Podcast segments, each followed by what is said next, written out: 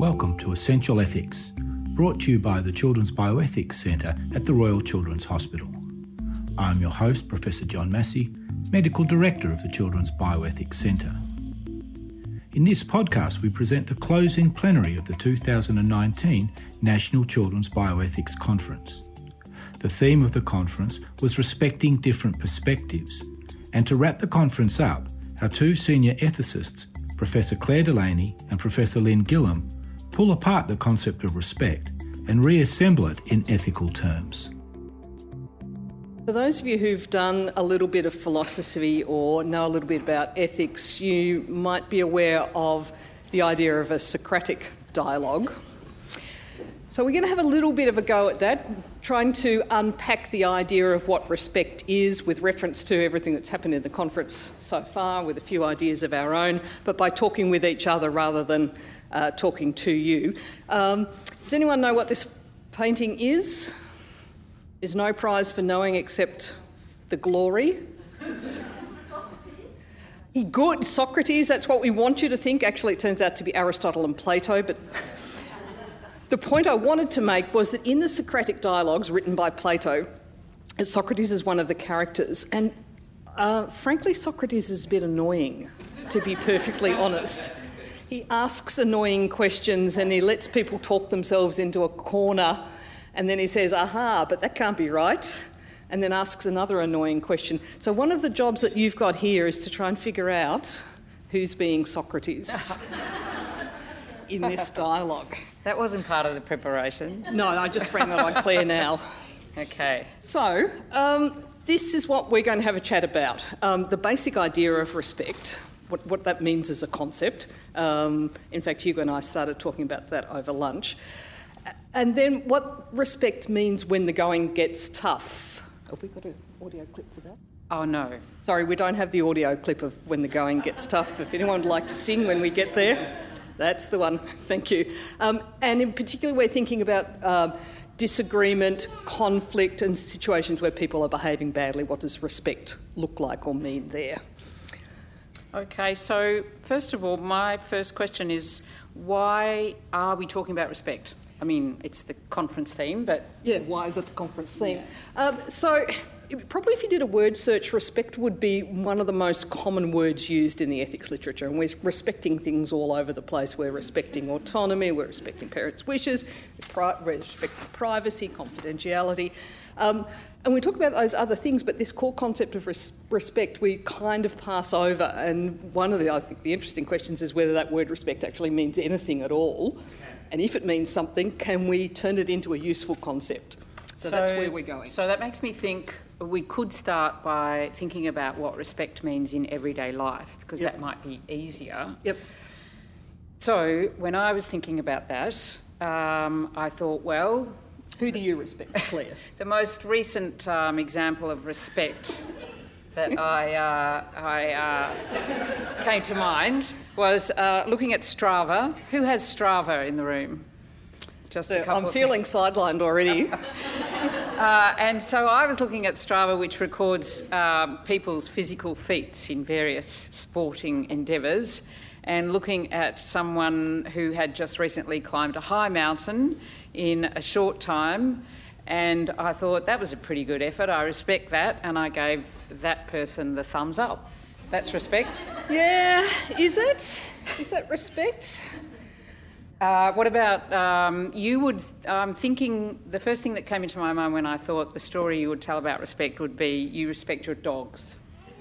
Yeah, do I? And so, do I respect my dogs? So you may or may not know that I love my dogs very much, uh, and my older dog had cataract surgery last week, so he's had a cone on his head for the last week. So I respect. I, do I respect his ability to cope with a cone for a week? or do I just feel sorry for him? So I know I love my dogs, but I'm not sure if I respect them. Um, I do think, however, you can be disrespectful to dogs by putting human clothes on them or painting them different colours. So there's something in there. But what is it that we're talking about, Clare? I wonder. Well, it seems like in res- in everyday terms, um, respect can mean admiration um, for a person, but it's often linked to um, something that they have done or achieved or perhaps it's linked to some characteristic or trait that they have respect for somebody's persistence. Um, uh, or, yeah, or Their ability to wear a cone for a week Yes, without complaining too much. well, they can't complain. But um, respect in everyday terms can be earned, but it also can be lost. I think we can all think of situations where you, a person loses respect. So, if the person who put the thing up on Strava actually hadn't got to the top of the mountain, he just said so. yes, if he cheated in some way, um, he would lose my respect, and I would remove the thumbs up. Right. Yeah, that's it. And the other thing that seems important is that respect in this sense can come in degrees. You can respect some person, someone a, a small amount, or you can respect them a lot, and it might be over a broad scope of things, or it might be on something really specific. What about here in a hospital or in the health professional setting? What does respect mean there? Like, is it the same? Do patients have to earn our respect? So, can I ask you that question? Do you think patients and families have to earn our respect? Ali nods and says no. Ali's down the front there, Juliana. And we're going to see why she nodded. I mean, shook her head. I think there's a difference between having the respect that you describe as admiration and then just having a baseline respect for a person. So I But- see the two differently. It's a different idea somehow. Are other people thinking that? I think there's a difference between the question of do they have our respect and should they have our respect unconditionally. Keep going. What's the difference? Um, the difference between an, an ideal clinical world and the clinical world that we actually live in, and how we do treat our patients versus how we should, or how we think we should. Yeah, thank you for saying that. So, our question was a normative question Should patients and families have to earn our respect? So, we're not asking what really happens, we're asking in an ideal world what, what, should, yeah, what should be the case. So maybe the difference is in hospital, when we talk about respect, we're basically talking about acknowledgement of a certain right. So, uh, or acknowledgement of our duty towards patients. So when we're respecting patients, we're acknowledging we have a duty to care for them. Uh, uh, whereas respect outside of the workplace may be different. So when you're respecting the physical prowess of someone on Strava, that's that's admiration. But because of the way we use language, we often use the same word to mean quite different things. I did have a moment last night where I was thinking if you were speaking a different language, would you have this problem, Sarah Jones, in Italian? Uh, thank, I think she said yes, you would have this problem. I'm hoping that's what she said. And can you explain in English why you would have the problem? Can, can I answer a different question? I guess, with all due respect, we have to let you do that. With all due respect. Which is what we say when we don't actually agree with someone, with all due respect. I- I guess the, the question that I wanted to ask is how do people in this room respect the baby, the infant who is their patient? Yep. Because babies haven't achieved very much, have they? Usually. So, Oh, uh, oh, uh, oh, uh, oh, oh. Sit. so, can you respect children and, and babies? Yes. Is that a meaningful concept? yes. Does anyone who's nodding want to put Yes. words around that nod? I've got the microphone, so while somebody else puts their hand up, I think respect is sometimes about acknowledgement. So it doesn't necessarily mean that you have to be marvellous, but sometimes respect comes with acknowledgement, acknowledging the presence of the baby, the importance of the baby. So, Clare, do you want to pull that together for us, or are we waiting yeah, for someone else we're to have a say? I think Juliana's. Are you running. asking me to say something that's dangerous? I was just going to add to what Juliana said, and I think perhaps there's an element of the the context in which you're sitting in, adding to the meaning, giving definition to the respect. So you might not respect a parent just because they're a parent, but in the context being that you're you're a medical practitioner ah. and someone is a patient in the room, you're respecting that dynamic. And one. I think respect is almost like a innocent until proven guilty. You start by respecting someone until you don't, until they do It raises the something. to- really interesting question of could patients lose our respect? Um, And that, what would that mean? Oh, just um, quickly before we get onto that, this just expands on what was just said. I think you can vehemently disagree with someone and still respect them. Yeah. Uh-huh. Yes. Yep. And I was going to say the same thing, um, Lynn and Clare, which is that I think respect is about acknowledging the humanity of the people that we're working with, I mean, the patients and their families. And I was thinking about the case of the twins who'd been abused that we heard earlier. And even if you knew that the father, you strongly suspected the father had done it, we still owe him respect. Ah. Now, is that a big claim? We still owe a father who physically injures his children respect. I was just going to say, I think that we still owe him some respect as a human being, but he autom- almost automatically will lose some of our respect as a father. And, and, and so it might be more difficult to um, continue to conduct ourselves in, in the appropriately respectful manner. And that's for some people at some times. Um, but I think that that's part of a professional role, is that we need to continue to behave respectfully, even if it's not our innermost emotion. So, can we hold that thought of behaving respectfully? We want to come back to that in a little. Hugo wants to. I think uh, a part of this problem is really uh, a problem of terminology and semantics. That the word respect is trying to do too much, Mm. because we we do we do owe people we do owe people things. Uh, they have rights, they have responsibilities, they're entitled to identity, and so on and so forth. So that that they're owed, but that doesn't uh, mean the same thing as respect for somebody's achievements. Uh, and so I think we, we, we would be better off uh, using different terms for different things. Yeah, and I think I think this I think you've summed up what we had on this slide, which was the idea of um, respect being a type of um, value that a person has, independent of uh, what they do. They don't have to earn it, but just being human is that value. So, in that sense, respect is shared. And I think you're also getting at this other idea of trying to define what it means in um, a healthcare context and how is it different to that notion of um, respecting the value of humans? Because I think it does become more it sort of becomes more of a duty. How do we behave towards another person when we're a health professional?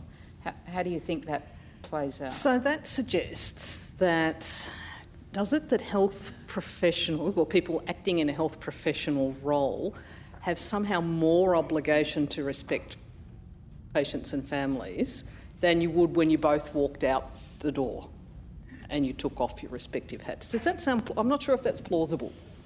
I, I think that brings in the responsibility side of that relationship as well. So with that responsibility comes respect. So, for example, the, of the, the father who may have injured his twin children, um, the respect you owe you owe him may not just because he's got his own intrinsic value as a person, but we heard that he was probably abused when he was a child. We don't know what intolerable stress that family might have been under with three small children under the age of two. As I whispered to my neighbour, and we whispered to each other there, but for the grace of God go I. We've all been fairly near that point of wanting to do something to our kids when they've driven us up the wall, but most of us are able to stand, hold back, and not do it. Mm. So there has to be, and that, so that's that's the understanding side of it. There's a responsibility and an understanding side that I think you have to hold as a health professional, as well as that basic respect for humanity. So it sounds like you're agreeing with that idea that there's something special about the health professional relationship that, that raises the bar a bit. I think it's also obviously context dependent because I could run into a patient's parent at Woolworths, and if we were going for the last Cadbury chocolate Ah, bar, then yes. you know I don't owe them the Cadbury chocolate bar because they're my patient. Um, but I think in the situation where I'm interacting with them as a health professional, then it's different because there's also a power gradient, and the fact that I have a level of expertise in that engagement that is um, different to in the Woolworths situation means that I am duty bound to uh, I guess, deliver a higher level of respect than I might be otherwise. So, in that context, you would owe them the chocolate bar. Correct. So, so that's why we, we drew thick and thin arrows. But why is there an arrow going from the family back to the health professional? Do they owe, um, what sort of duty do they owe us? Ben? Yeah, well, look, all right, let's stick my, I've been sticking my neck out over the last few days. You ready, John? Um, do they, I'm not sure that they owe any.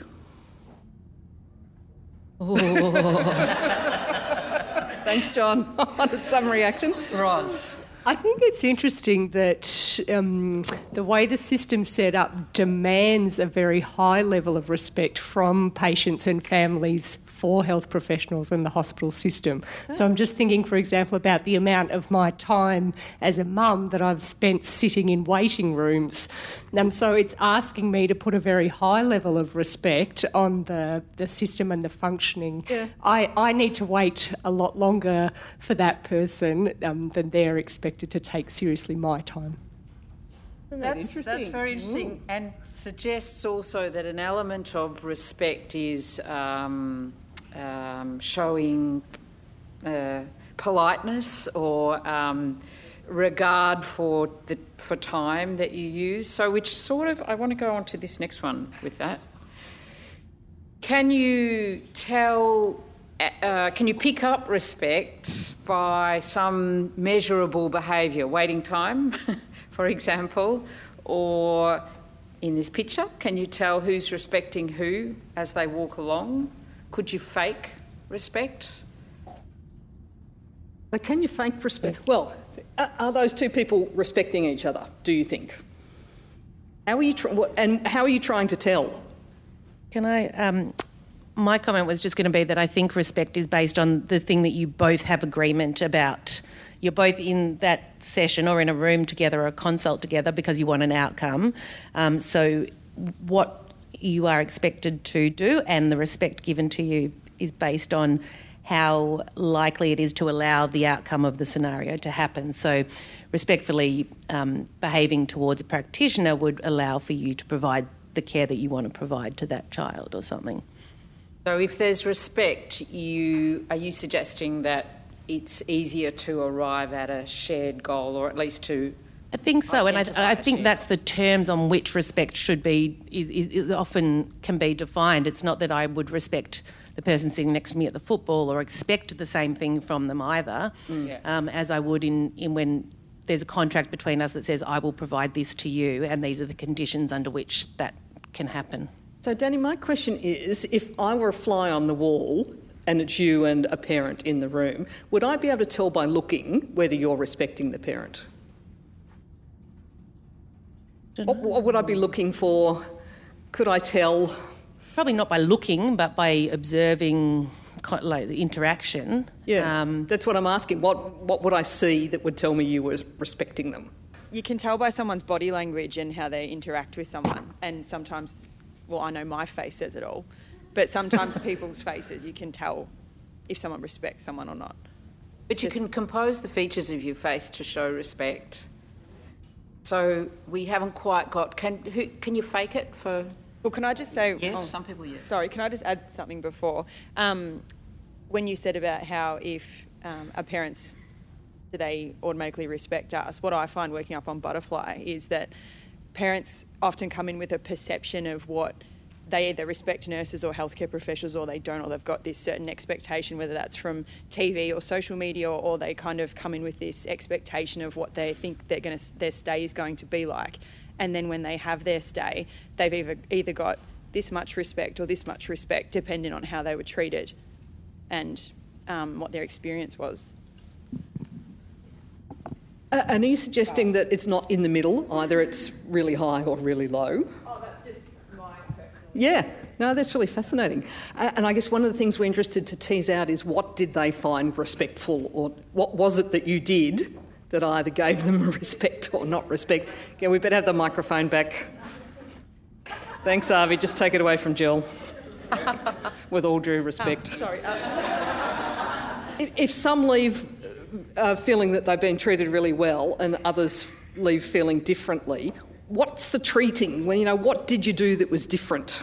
Well, I think it can depend on their expectation of what they wanted to happen or what they were told was going to happen. And I think that comes down to trust as well, because someone might have said you're going to be here for two weeks, but then complications happen and they're in there for two months. So they're going to have no trust in what people say. And then I think with trust, trust and respect are kind of intertwined. Yeah, it's an interesting thing to So, think about, isn't it? um, Yep. I guess I think ultimately how you're treated by healthcare professionals can sometimes make or break your stay and your experience. Yep. And then depending on that experience can impact the next experience, whether how much respect they've got, because people, in my opinion, tend to put nurses under the same umbrella. Every nurse is all the same. Right.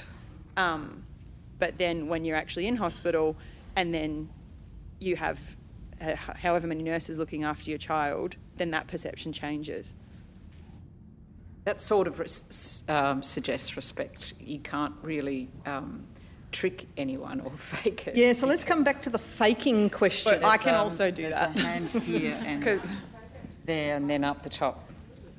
I was just going to say, I think one of the important things in demonstrating it is genuinely listening, and I think you can demonstrate that, that you take time to actually listen to what the other person's um, perception is or what they're wanting um, to get from the interaction. So I think listening is something that's really important in, in that respectful relationship. Yep. In the behaviour, yeah. So, again, just to be slightly annoying, I reckon I could fake listening. In fact, maybe I just did it then. I was looking at you and I didn't say anything. You might have thought I was listening to you, but actually I was wondering how my dog's getting on. So, ca- can you fake it? What do other people think? So, Lynn, you asked the question, what would you notice if you know you were looking for respect, and you, you notice that Plato and, Al- uh, and Aristotle are looking at each other, and you were just saying then you might have been looking, but you might not have been listening. Yes. Uh, and I think looking is actually quite an important component of demonstrating respect, and we, uh, and all of the communication skills that we're all supposed to be so good at nowadays. And what I find is that since we've had an electronic medical record in this hospital and Epic, that I spend far more time looking at the computer and less time looking at the family than I used to. And that's some. Well, yes, sure. There's cultural issues. Uh, obviously, there's culture, and my- respect then is to understand those and respect them. But I just want to come back to this point. So, for the first year or so, I used to sort of apologise profusely at the beginning of each consultation. I thought, oh God, I can't. So I just sort of do it, and if it's a new patient, I say something. So I try and show my respect by listening and being with, even if I'm not directly looking at, and every now and then apologising. so, and I was going to say about faking. I think a lot of school students try and fake respect for some of their teachers, but I'm not sure that the teachers ever don't really understand what's going on. Yeah. So there's been Uh, a hand no, at the top. I, I have a microphone. Sure, go. Go. Um, I just wanted to pick up on the faking the listening. You might be able to fake it in that moment. Yep. But when you respond, they will know if you actually have res- if you're responding to what they said or not. And Sorry, that what will did you say, change the tone. exactly. I was listening, Danya, I was listening. So I think that actually you can't fake the real listening because um, it what they have said should be influencing the tone of the rest of the conversation. Right, okay. So you, I could only fake it for a few seconds and then I'd You get can, you caught can out. perhaps fake it momentarily. Yeah. So, yep. I agree with um, the speaker over there who spoke about listening, but I think there's listening and listening, and I think that people respond to an interested listening that is patient and and despite. And for me, as old as I am, it's a problem with social media and computerised records about the eye meeting the eye of the other and being able to be patient to look at the other and appear to be interested and who knows whether one's faking it or Yeah, not. that, so that is my question, appearing to be interested versus being interested. But if you've got interested. your eyes on the screen, which is the only way to function these days, and I understand that and acknowledge it, it's impossible to do both at the same time. So maybe the consultations take more time, and there is not more time. Time is of uh, is very limited. So we're talking about the environment being a challenge to respect. Now we had Daryl and Ken. I guess uh, coming back to a point that Hugo made, I was sort of thinking about so the Latin origin of the words respicio, and I was kind of looking up what that meant. And so it does have multiple definitions, some of which include kind of looking at, some of which include caring for, some of which include respect. But another definition, which I think is really salient to this discussion, is um, it's often translated as to consider. And so considering, I think, includes not just listening, but actually holding someone, you know, in your mind. So yep. in, in terms of faking that, I think that's a hard thing to fake because you, you need to listen to someone, you know, to, to achieve that, to consider them properly. What was that phrase? Hold someone in your mind. Yeah, um, that's that's my definition of consider, yeah, yeah. No, but I, I think consider is yeah. a nice way of defining respect in, for this discussion. Uh, I think you can definitely fake it, and in fact, I teach faking it because I think in clin- Hugo taught me that um, good clinical medicine is about pattern recognition, and it's not uncommon in a clinical encounter. You you know within 30 seconds what's going on. Um, but you have to have an internal voice in your head saying, um, you know, show them that you're listening, let them let them talk, don't interrupt all the things we've been taught, and that's good clinical medicine. We should all do it, but you know, there's a natural impatience, so you've got to maintain the gaze, try to tell you know have an internal voice saying, let them know that you're listening, you're respecting, you're giving them space, even though you're impatient, you know what's going on, you know what you're going to say next, um, but you've got to give them time and space to, to be felt respected. So, Daryl, we must chat sometime about whether communication skills training is potentially evil. uh, I think sometimes it can be for bad rather than for good, but that's another topic for another time. um, I was nodding vigorously when you asked the question, can you fake respect? Because I think I can think about situations where I've done it. But then when I think about those situations I was in, I was faking it because I felt that, that, that I owed that person some respect. so in ah, faking it, am I actually providing respect to them by giving them.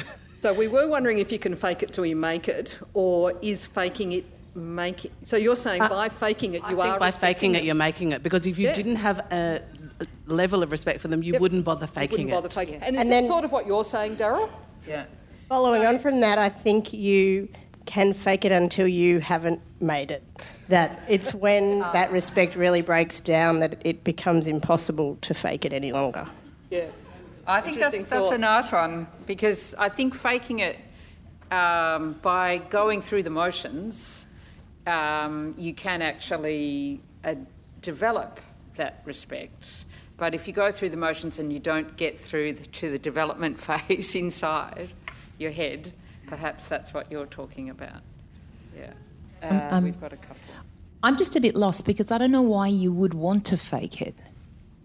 I don't understand the premise. Keep going, Zoe. Um, well, I'm just, I'm, I feel I resonated a fair bit with what Daryl's saying about. I think it's a, you know, in a busy, chaotic consult, which is, seems to be most of mine. Um, in the end, there's this kind of sense of endurance on behalf of the, the parent, myself, and the kid having got through everything and whatever we've needed to do, and so on.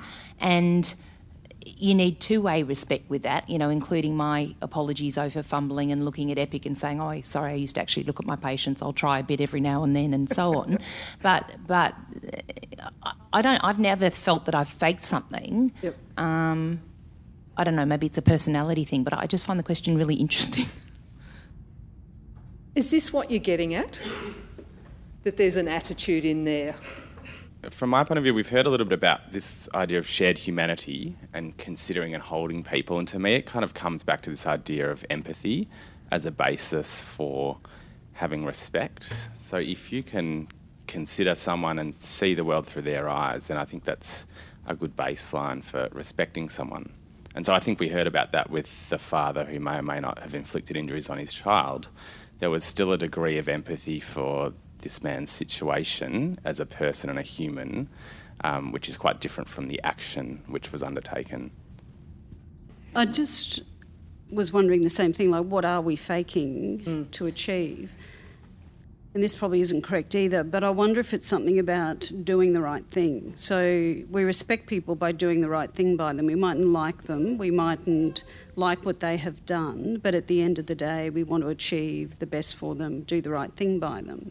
Um, and we do that by listening to them, trying to understand them, but that we demonstrate it by trying to do the right thing. Yeah, which is back to Ali's point about by faking it, you are making it in some sense. Um, so I wonder whether at the core of all that there is some, not just actions, but there's a basic attitude or orientation, or maybe it's a disposition or is it even an emotion, something in there that's beyond the actions, that's part of respect? Lynn, can I sort of semi-answer, seeing I happen to have the microphone? Absolutely. Um, and I'm not sure if it answers that question exactly, but I'm, what I'm hearing is this tension between feelings or emotions and actions. And we all operate on a whole lot of levels and are feeling all sorts of things in, in relation to people we see in a clinic. Um, so, really, respect, it's not exactly faking it, but you, you might be having all sorts of responses, emotional things, triggering things of your own, um, feelings of irritation, annoyance, all sorts of things. But uh, that doesn't mean then that your actions can need to be non respectful or that you're faking it if you show a basic right. amount of respect. Right. so I guess it's just that there's always a whole emotional world for us behind everything, but that doesn't have to change our essential respectful attitude. I'm going to follow that on because I've also got a microphone. Um, I think that some people can fake it very effectively, but some people are very respectful and they can come across as not respectful. Ah, ah yeah. Um, I think with so and and there's a whole lot of factors that influence that um, in terms of where they are with their life, where they are with their day. I think just like any social skill, there is a very broad spectrum of ability, and I think we'd be naive to think that us as as um, as healthcare workers don't have a broad spectrum of ability with that as well. Um, I, I, was wondering, kind of based on that distinction between attitude and actions, uh, it would be useful to distinguish between respecting somebody and treating somebody respectfully. I imagine that if I'm thinking, okay, I'm going to fake it, I'm going to, you know, pull off this internal thing where I just don't respect this person at all, but I will compose my face exactly the right way. I will actively listen. I will treat them very, very respectfully, do all of the right things, and you know the mask never slips. Mm. I, I, don't know that would const- it might constitute faking respect, but I don't know whether that would constitute you know faking displaying respect or treating respectfully. Which I think raises the question: um, is is attitude? Uh, or action more or less important, or do you have to have an equal amount of both for it to be um, to, to be sincere. Yeah, and I was thinking about what Sarah said about some people have the attitude of respect but don't manage to convey that. Mm. Mm. So, so what do we say about that? Is that uh, is that a moral failing? Should that person do better, or is it just how they are and that's all we can? Can expect? you learn to? Um, you can learn to behave in respectful ways. That, that seems teachable. Can you learn the attitude? Is, you know, um, do you have an ethical obligation to develop a feeling? Can you, can you be taught a feeling? Five minutes to go. Five minutes. In five minutes, we have to answer the question can you have an ethical obligation to have a feeling or an attitude of respect? Or maybe even picking up on Sarah's point, can you have an ethical obligation to do certain respectful behaviours if you're not good at them? Any thoughts? Well, I was thinking that uh, what we haven't talked about is self respect. Ah. And self respect is highly relevant because uh, if you have self respect, then you can respect others. Uh, and it's to, back to the, uh, the old principle treat other people the way you'd like to be treated yourself. And if you have self respect, then you'll know what to do. Yeah, Clare and, and I've been chatting about self respect, so thank you for raising that. Lynn and Clare, this just takes it back to the clinical encounter. If you have a parent yelling at you, mm. um, the idea that one would respectfully stay engaged in conflict is antithetical to the sense of threat or fear. Mm. And your earlier slide said under pressure. Yep. And we've missed the under pressure part to this that it might be respectful, or in Hugo's sense, self respectful, to conclude the conversation to say, I cannot do my most respectful best when you are screaming at me with all due respect, I will come back this afternoon. Yeah. Uh, we, we need to get it back to under pressure conflict, not an esoteric examination of yep. the premise of Thank respect. you, Sarah. That's where we wanted to go in the next bit. Um, let me just say a couple of things that might address that, and we'll take the last c- couple of questions. One way of thinking about respect is, a, is as part of a virtue ethics approach to ethics. So this is not using principles to make decisions, but virtue ethics says what, what uh, the way to think about ethics is to think about your character traits, who you are as a person, um, that, and the term for that is a virtue. So if respect is a virtue, it's a disposition or an attitude which we should cultivate. Um, but Aristotle said only it, in moderation. So, of all the virtues that we should have, all of them are to the right extent, and you can have too much. So, courage is a virtue, um, and you should have the right amount, but if you go too far, you've tipped over into stupid recklessness.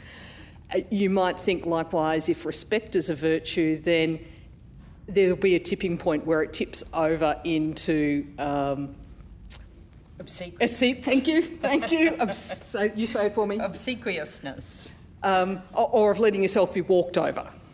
And that's where I think self respect um, brings it back because um, it's not always about doing good for the other person or thinking only of the other person, even if the other person is yelling and screaming at you, for example. You need that, as Hugo pointed out, that sort of sense of self and respect for self in order to be wise about your virtue. But, Sarah, can you shout back? If the parent is shouting at you, can you shout back and swear back and that, walk out and slam the door? I haven't read the evidence base for shouting back, but my hunch is possibly not ideal. So that would not, yeah. So that's not respectful. And so there's still some level of respect you owe, even when you don't have to stay in the room. Yeah? Uh, I, um, I, was just going to add. I think maybe there's a question around what Wave. do we think the oh, impact of respect of giving that respect is. So, um, if you shouted back at them and didn't show that respect, you're not choosing, or you wouldn't choose not to shout back at them only because of the respect element, but what you think that respect will do to the situation. So, responding in an aggressive way is going to escalate the situation, whereas responding in a way that refers to the self respect that you ex- want to give yourself and them. Uh, I'm not articulating myself very well, but I think it's about the impact of what you're doing. So, so why are you choosing respect as a virtue that you hold, not because someone's told you to, right. but because inherently it has some value to the relationship? Yep. Yeah. Yep, that makes sense. A couple more, then we need. Oh, one more, then we need to finish. M- me again. The lucky last. Um, I was just going to say that um, I had a situation a couple of months ago where I had a family that was yelling and screaming at me. Um, and I just, one, I was surprised, so I sat there and took it. And at the same time, I still had respect for that family because I was, I could tell that they were just yelling at me because they were stressed and they had no control over what was happening. So I think you can still have respect for somebody if you can recognise that it's not actually about you or they're just they're obviously just panicking and stressed. So in that situation, you could sort of differentiate the two. It wasn't about me, it was about them. So I think you can still have that element of respect there. I mean, it, it was awful, but still. So it sort of goes to it. Ken's point about um, um, respecting being considering the other person's sort of situation. Yeah, yeah. So, um, oh, we have one more um, final, final, final. There we go. Yeah, I was just going to add that um, to me, I would consider um, respect as a value system. Um, so it is very hard to be sort of virtuous on a personal level, um, particularly however you're feeling in a system. But if there's like a central sort of agreement that it's a value system that we hold as kind of a collective and um, that we um, show that in different ways and we're trained um, how you show that in different ways in different situations. I think that's pretty central to what we're talking about. Yeah, yeah. I think that's that sort of sums up that idea that it's it's not just um, a one-way um, process, and also it's respect means a whole lot of things in different situations. Being able to judge how to respond. Yep. which Yeah. suggests that it's a virtue. But we just need to tell you, because I'm really anxious, go to the end, that this wasn't a sermon. Um, telling you all to be good. So I need you. Oops, Clare's trying to get to the slide that shows the journal article that's uh, about. There we go. Moral saints. And this journal article is suggesting that um, if You don't have to be a saint. you don't have to be a saint. You don't have to be a saint. You do not have to be perfect. And then there's another journal article that says actually, if you think there's something wrong with a moral saint, you've got the wrong idea of what a moral saint is. And you do have to be a moral saint. So I'll leave that puzzle with you. Thanks. Thank you for listening to this podcast from the team at Essential Ethics. This podcast was made possible by the generous support of the Friends of the Children's Bioethics Centre Auxiliary. The podcast was recorded at the Royal Children's Hospital. If you like the podcast, please leave us a review and tell your colleagues. If you would like to know more about the activities of the Children's Bioethics Centre, the Royal Children's Hospital, including our annual conference, visit our website at www.rch.org.au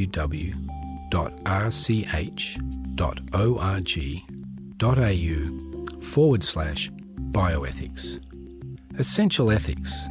Be inspired.